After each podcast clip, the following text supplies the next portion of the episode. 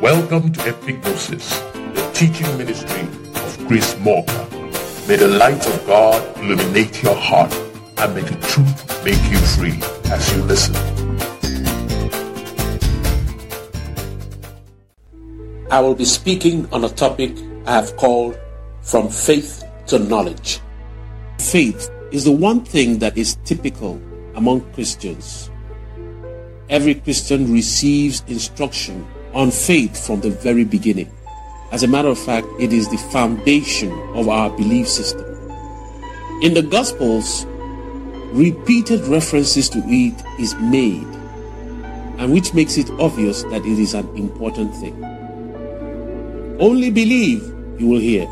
You will hear this phrase time and time again. Only believe. Faith itself is said to be a product of information because faith comes from hearing, according to the book of Romans 10, verse 17. And this seems to suggest that the things we believe in are predicated by the things we are hearing or the information we are getting. Now, the question is what quality of information are we getting? If you are getting the wrong information, then you will consequently believe the wrong things, which will make your faith based on the wrong foundation. Now, information in itself needs to come in an appropriate time. A lot of times, information needs to be timely for it to be useful. When information comes too late, it has a way of losing its effectiveness. When it comes too early, it's usually not accepted because it appears irrelevant. So it is pointless telling me about a stone on the ground I had already stopped my toe on. It's too late. And if you told me about the stone before I even left my house, I may not believe you. Information has to come at a time that it will not fly over your head or be useless to you. Another thing is that information I rejected yesterday may become acceptable today. The fact that someone didn't believe something today doesn't mean they can't believe it later. Information needs to be timely. When one has now believed either the right or the wrong thing, then what else? Is faith really the only thing I need? It certainly sounds that way when you first read the Gospels. However, when you move further to the epistles, you will begin to hear more about knowledge. The need to go beyond belief to actual knowledge. The first part of Philippians 10 3:10 says, that I may know him and the power of his resurrection. Not just believe in him, but to know him. The one who knows Christ is certainly better than the one who believes in him. To the one who believes, he is an abstract subject. But the one who knows him is in relationship with him. Knowledge is also a progressive thing because knowledge comes through information. As the world evolves through time, the human society becomes more developed in their capacity to process information, thereby making them able to handle more. Now, in the Bible, Daniel says in chapter 12, verse 4, that knowledge will increase in the last days. This basically implies that knowledge in itself is not a static thing, but a progressive thing. Whichever knowledge we have today will eventually give way to something higher as time progresses. I have found that this principle of progressive knowledge is quite lacking in most belief systems, including Christianity. The introduction of new knowledge is always met with very strong opposition and in some cases several levels of brutality and violence. This is not unconnected with the fact that religious systems are based on belief, not actual knowledge. Let me explain what I mean. Whenever you say you believe something, you are actually saying you don't know it. The moment you know it, then faith becomes obsolete. What you know is beyond what you believe. The things you know are stored in a deeper part of you than the things you believe. As a matter of fact, the things you know become a part of you forever. To know is an intimacy, an interactive intimacy, just as the Bible said that Adam knew his wife. It is only the thing that you know that can never be taken away from you. The things you believe are still in your mind, going through a process of total acceptance by your spirit. This total acceptance by your spirit on any matter can only happen through trials. A trial is an experiment set up to prove a matter or a belief. Before you can do an experiment, you must have believed that it will work. God performed an experiment when he told Abraham to sacrifice Isaac. The aim was to test the level of Abraham's commitment to God. Abraham proved at the end of it to be totally committed to his God.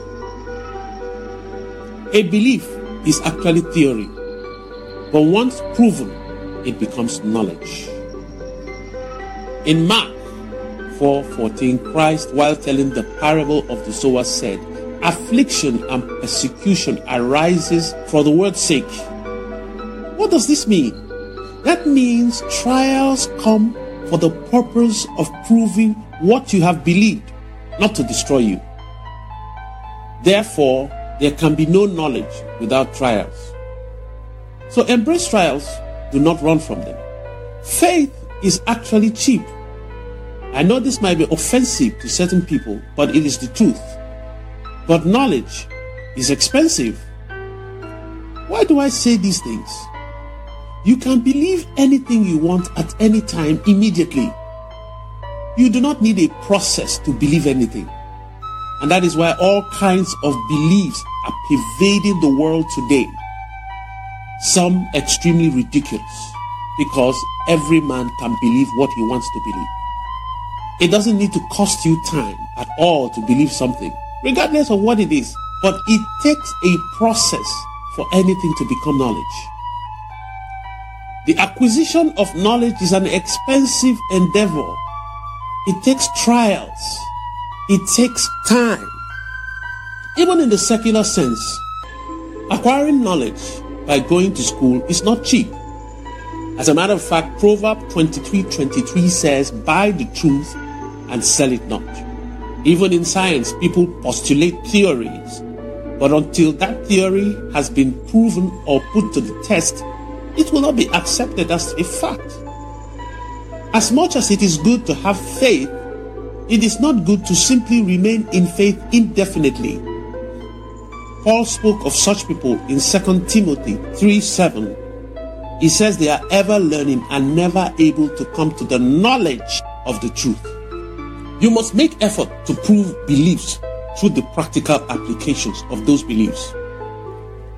Faith is like matriculation, and knowledge is like graduation. Faith is coming into a thing, but knowledge is coming out of it. When you're going through something, you are in faith, but when you come out of it, you have gained knowledge. In most cases, you have to start with faith, especially when the matter is not immediately provable. You must first accept it as true so that you will have the latent energy in you to persevere and prove it. That's the main reason why Christ advocated faith so much because in those days they didn't really have the resources, even the mental resource, to work on some of the things he was saying, which is why he promised the Holy Spirit to help us and guide us into all truth. This is because the things he was talking about were so removed from what the Jews believed. It is once you have proven the matter in your life that it becomes part of you, which makes it knowledge. I know the concept of faith has been pushed far more than the concept of knowledge in our religious circles for so many years. As a matter of fact, there are even religious circles where knowledge is not encouraged. It is looked upon as carnal, even as pride. They say only believe. Don't think about it too much, or the devil will confuse you. Just believe it, whether you understand it or not. I must say here that this is a very dangerous proposition. That is the main reason why so many foolish beliefs go on unchallenged for centuries. Only believe. A lot of religious systems have set up these things to have maximum control over their faithful. But I say, do not believe anything you do not understand. That thing may eventually prove true, but it is not compulsory that you must believe everything at the same time. If you eventually understand it, then believe it. Finally, please ask questions. A lot of people do not bother to ask questions about things they don't fully understand and about their denominational beliefs. This is symptomatic of those absolute faith systems in which asking a question seems to be like having doubts. So people simply carry on in pretense with every manner of doubt in their hearts. There's a lot of pretense around, especially in religious circles. People simply model behavior and believe that the model of behavior that they have taken is what makes them people of faith. The quality of questions you ask determines the level of information that you will receive. Even in your relationship with God, you need to ask questions. Many times, God will not tell you if you don't ask. This is for those who actually have an active relationship with God. So form the habit of asking questions. There is nothing in this universe which is too high or too deep to know. As Christ said, knock and the door will be open. Seek and you shall find. If you don't knock, then you will simply stand there. If you don't seek, you may never find. Do not just believe, challenge your beliefs with questions and try them out to prove them so that you can go from simply believing to knowing. If you are afraid to challenge your own beliefs, then it means your beliefs do not have legs to stand on.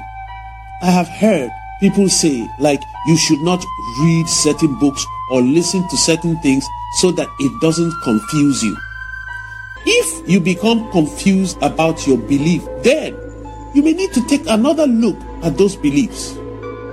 After all, no one can confuse you about what your name is because you know it. Whenever you are afraid to challenge your own convictions, then those convictions may not be based on real things or reality. That's why I love Prophet Elijah. He didn't fear to challenge his convictions. He said, Let us put our gods to the test. Whichever wins, let him be God. Think about it. How many people would be confident to that level? Elijah didn't just believe in God, he knew God. Many of us will prefer to say we are fighting for God. Now that sounds so noble to be fighting for God, but most times we are just pretending that we have faith rather than knowing Him enough to let Him fight His own battles, knowing that He is able to fight it. For example, if my dad is Mr. Mike Tyson boxer, I will not bother to fight on his behalf because I know what he can do on his own. But if I'm not sure that he can fight, then I will fight on his behalf so that he is not disgraced.